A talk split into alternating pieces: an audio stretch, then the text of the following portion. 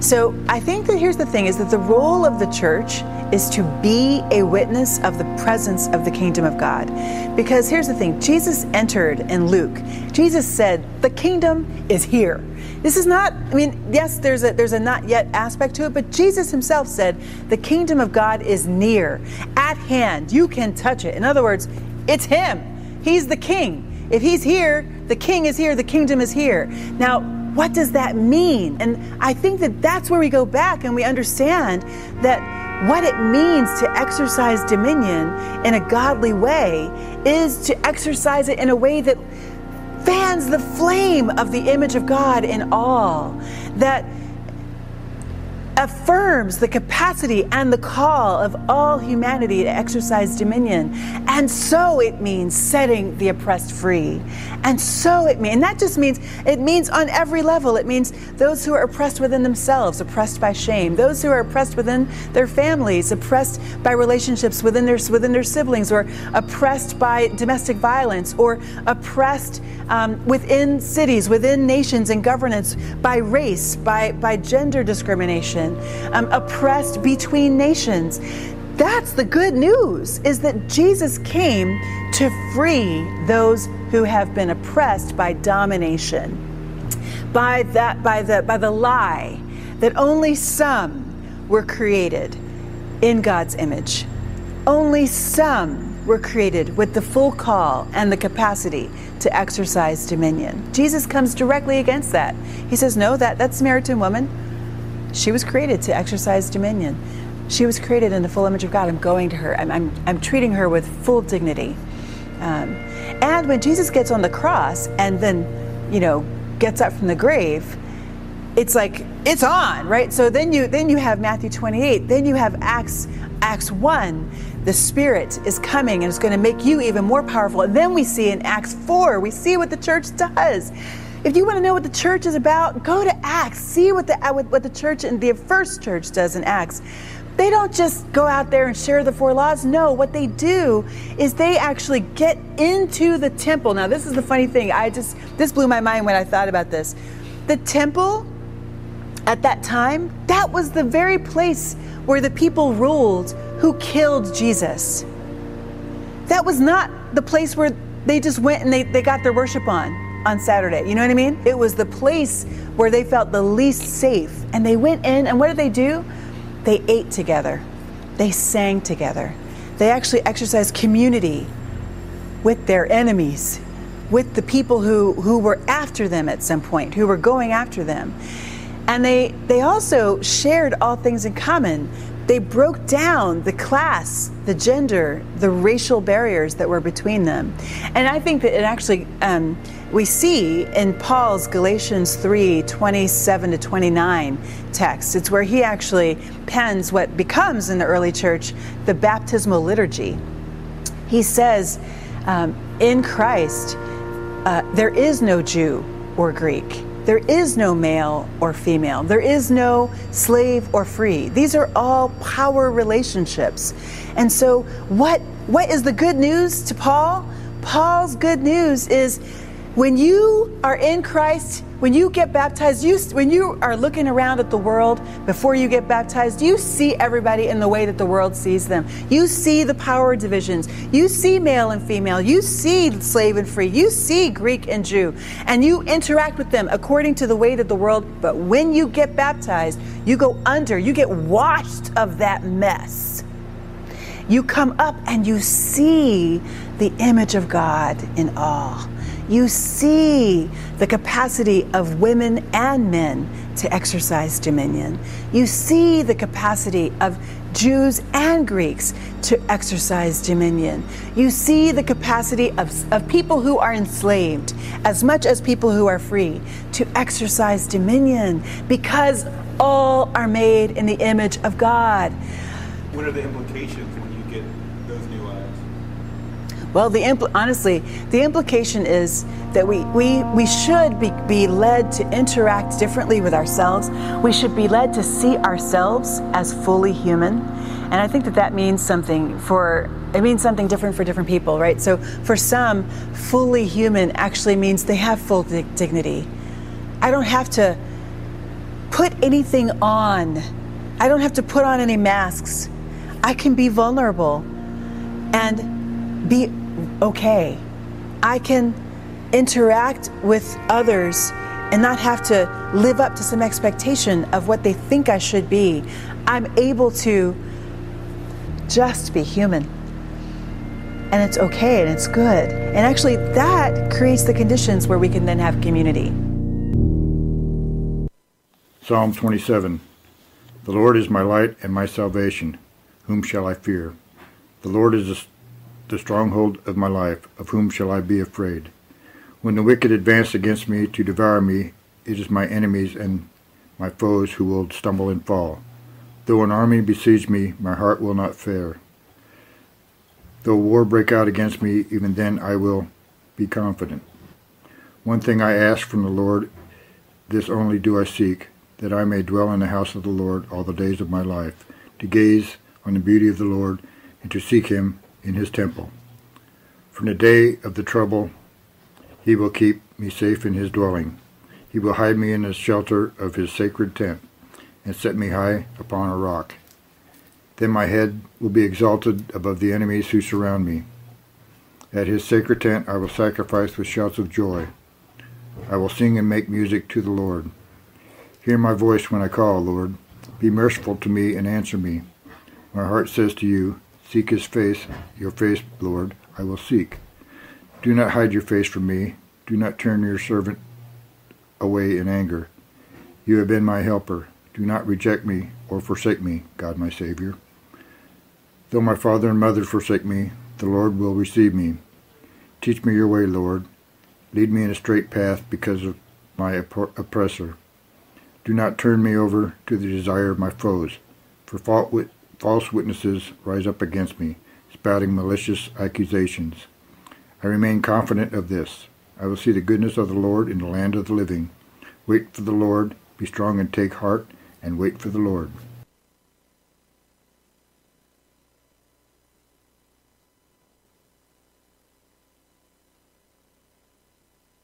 A little while. You have to take them back, okay? That is a must.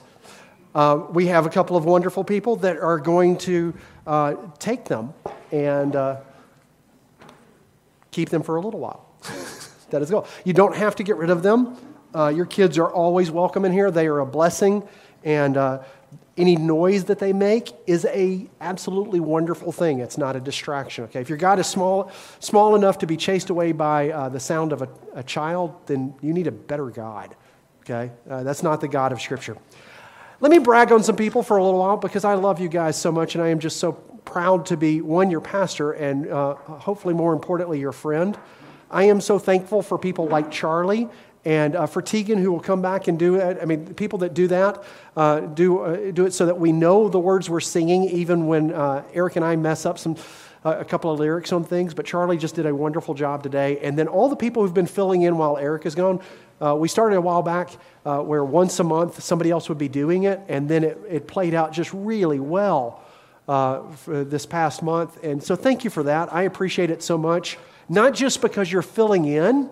Um, but because it's a great reminder of all the different ways we worship, because each of you uh, end up doing something slightly different. I see a couple of parents who seem to be smiling because they, they don't have to deal with a kid today. You don't really know what to do anymore, do you? like, okay, that's good. That's really good. I, I, can see what he did with uh, the children's bulletin I should have just given him a blank piece of paper.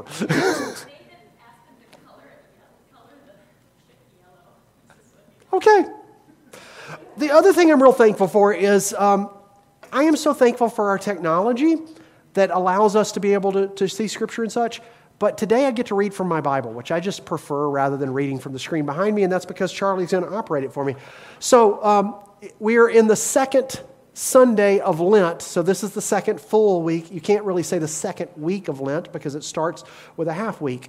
Um, but there are, are, Sundays during Lent, and this is the second Sunday of Lent. If you are not getting the email that I send out uh, every Sunday that has these are scriptures you might want to consider for the week, these are practices you might want to consider, uh, please let me know, or just go on the Facebook page and uh, you can see it there, and there's a link to subscribe to that. But uh, it would tell you that the scripture for today is Luke 13, verses 31 through 35. It's going to appear behind me, and Charlie's going to operate that, and I'm going to read it. This is what the word of the Lord says. At that time, some Pharisees came to Jesus and said, Leave this place and go somewhere else. Herod wants to kill you. He replied, Go tell that fox, I will keep on driving out demons and healing people today and tomorrow, and on the third day I will reach my goal. In any case, I, will, I must press on today and tomorrow and the next day, for surely no prophet can die outside Jerusalem. Jerusalem, Jerusalem, you will kill the prophets and stone those uh, sent to you. How often I have longed to gather your children together as a hen gathers her chicks under her wings, and you were not willing. Look, your house is left uh, to you desolate.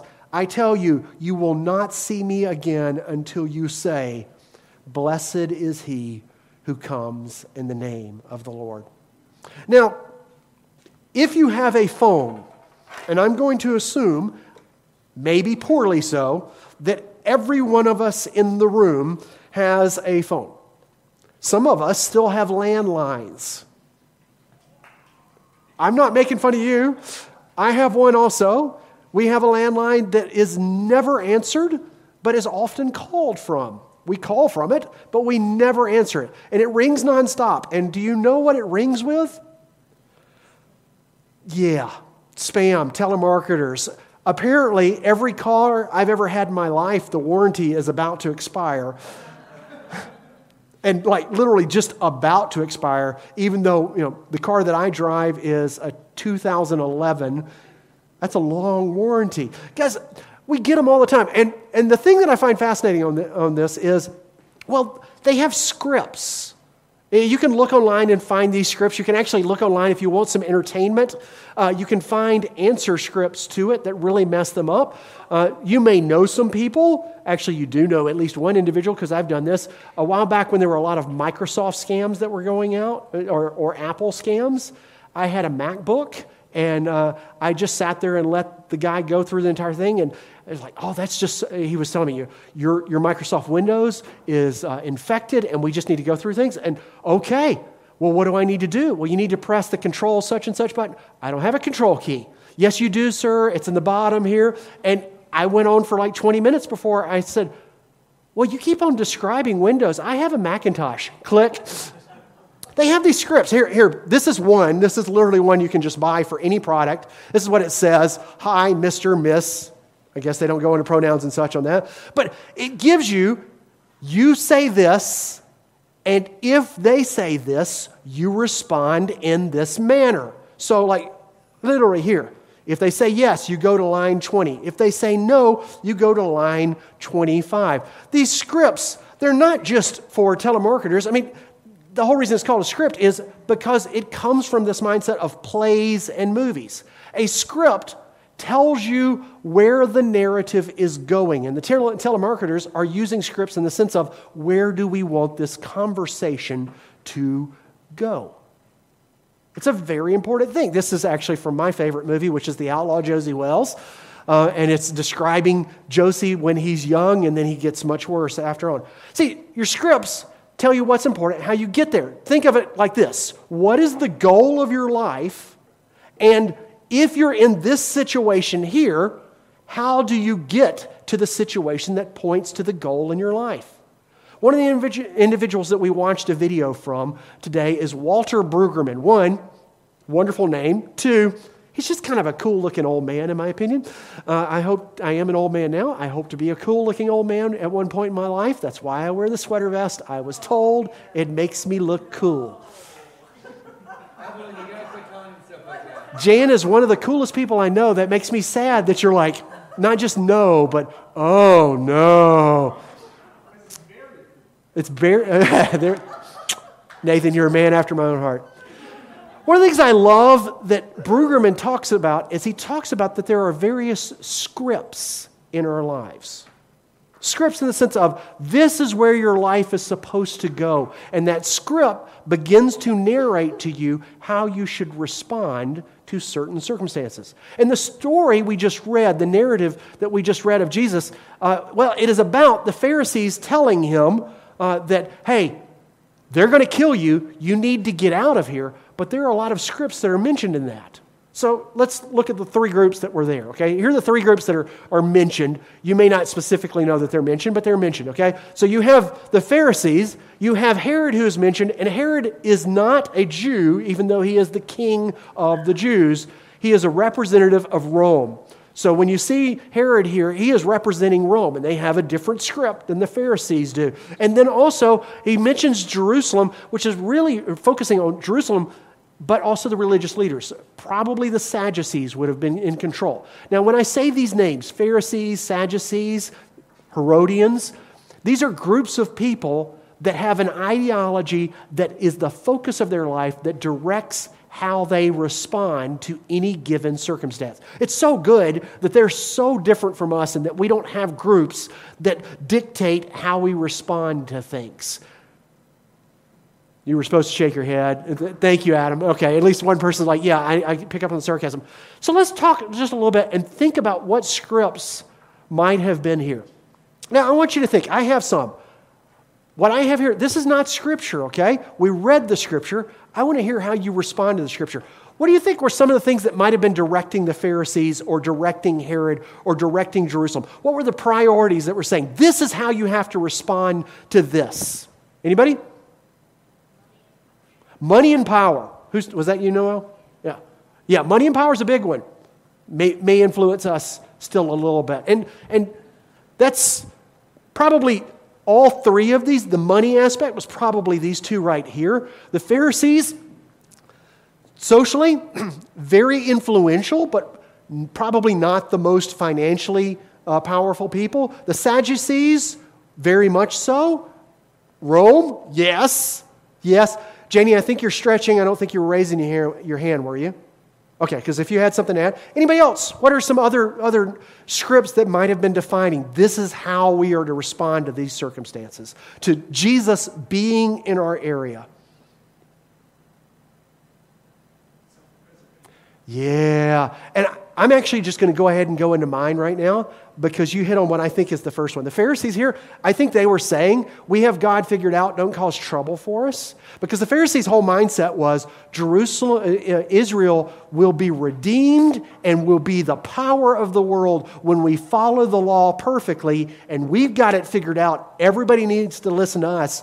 And they're telling Jesus to leave, not because they care about his safety because they try to trap him a lot, and eventually they will be a part of getting him killed. They just don't want him to cause trouble. We've got something working here. You need to get out of the way. Uh, one of the things I think Herod was, was pushing for, and again, this is for Rome, was that uh, we brought peace, don't mess with our peace.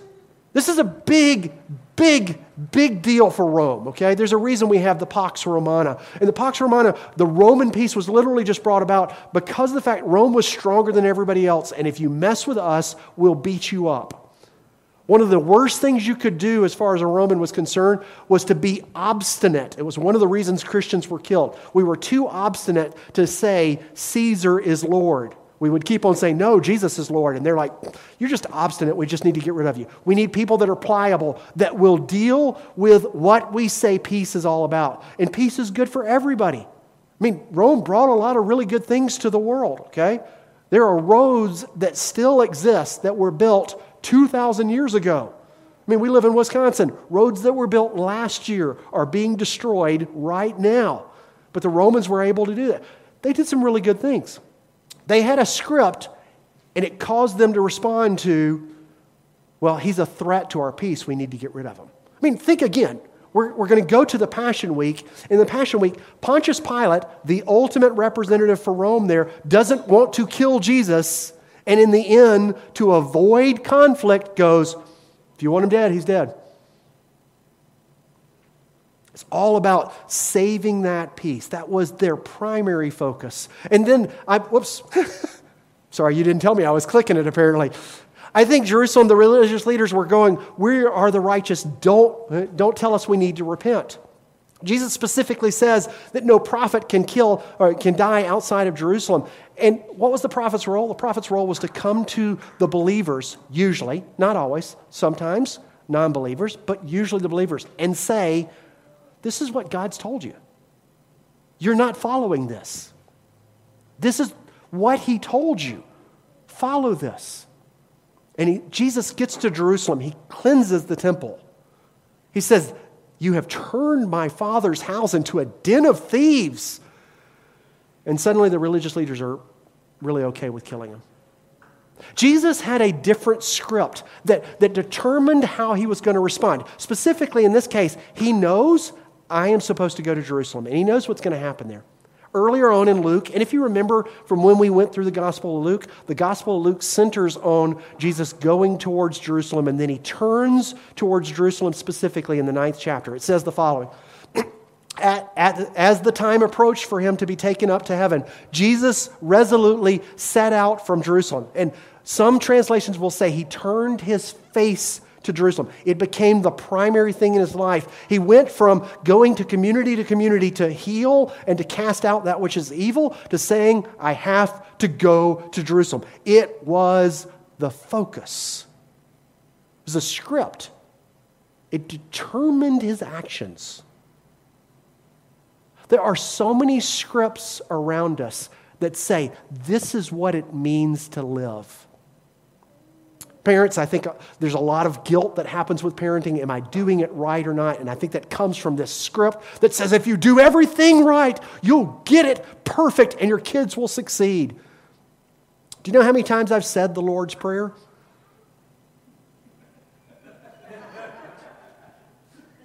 I mean, I'm literally, well, I say literally, I am considered the pastor for the Place of Peace meal I've been going to it for like 10 years and saying the Lord's Prayer at least once a week for 10 years.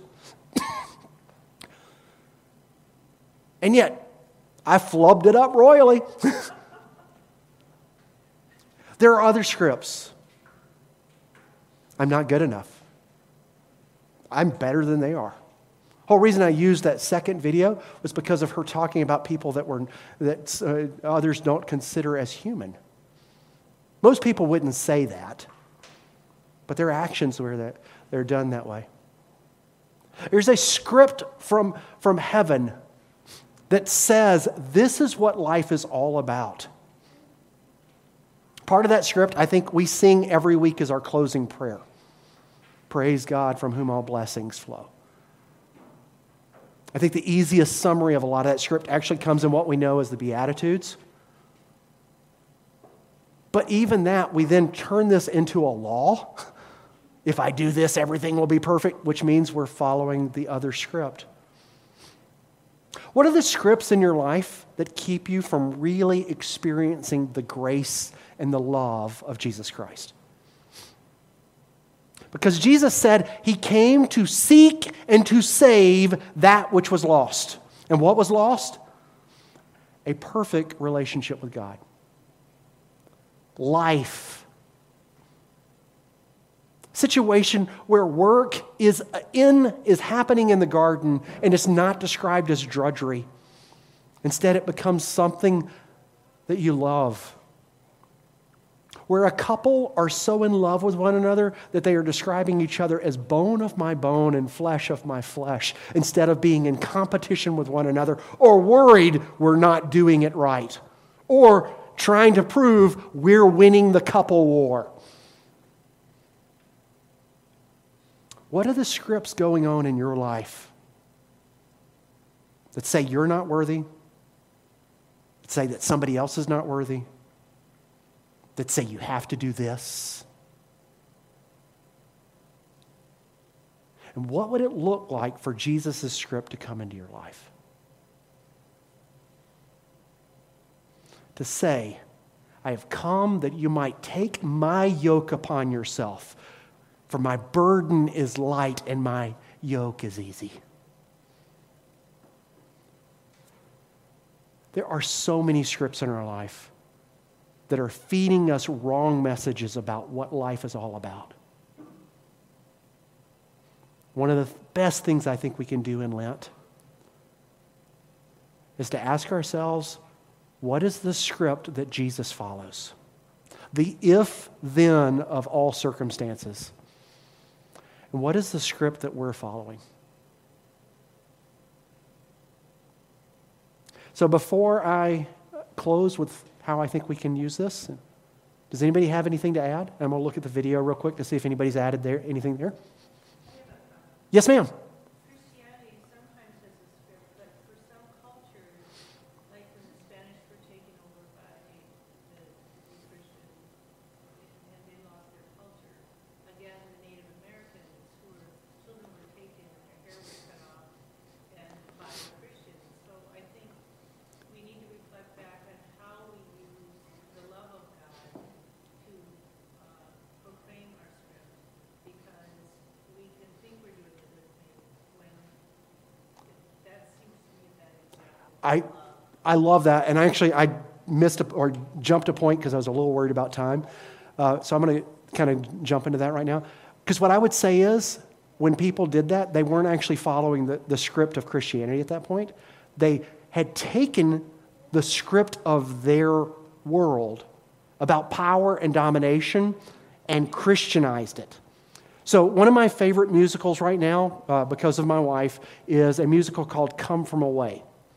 Just a wonderful musical. If you're a musical person, I would encourage you to watch it. It's on Apple TV. I keep on meaning to call the Holties and loan them my Apple TV uh, uh, code so that they can watch it, and that's my fault. I need to, to initiate that. Um, it's about 9 11, and it's one of the most uplifting things you'll ever see.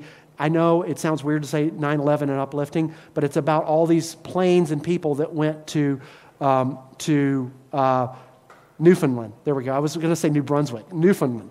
Um, and it's so good. And there's this one song uh, in it that is about the first female captain of an American Airlines pi- uh, uh, flight.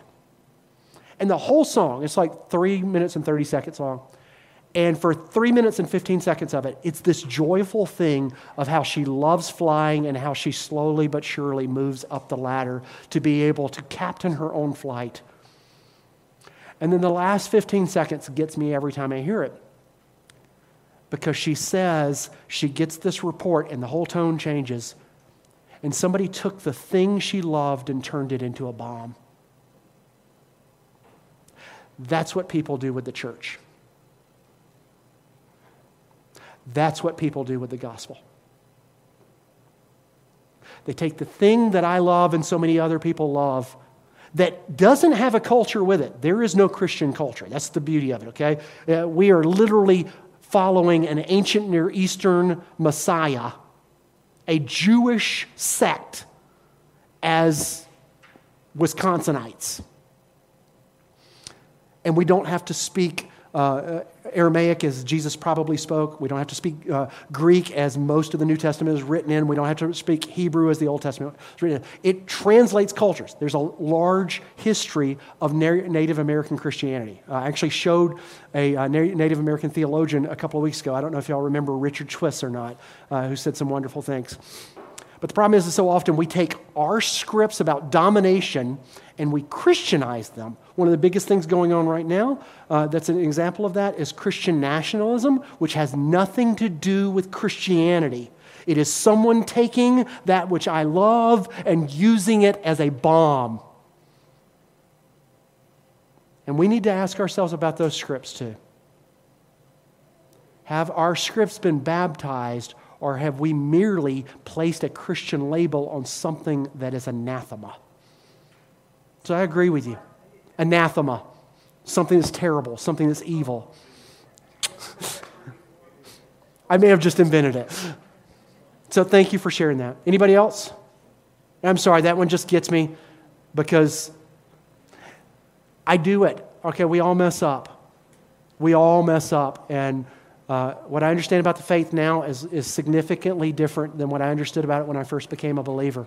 Still the same and yet different because Christ has a tendency to expand out in our lives. But a lot of times, we make really Christian some things that are really evil, which means they're not Christian. Anybody else before I close this? So here's what I to encourage you to do this week question the script. And when you question the script, the tempter, the adversary, is going to try and use that to put you on a script that he likes. You're not following Jesus perfectly, and you never will.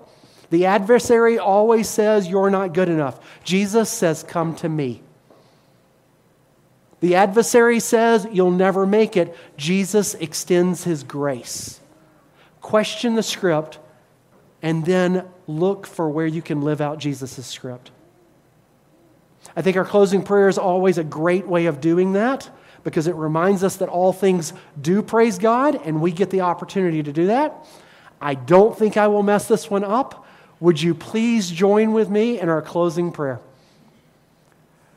Praise God from whom all blessings flow.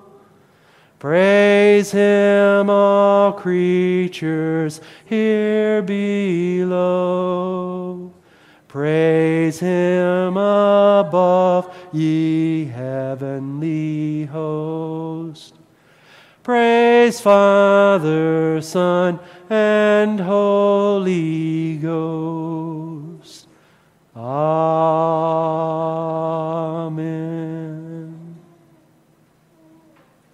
May you question the scripts that are going on around you. May you question the scripts that have been a part of your life. May you hear Jesus say, You are mine.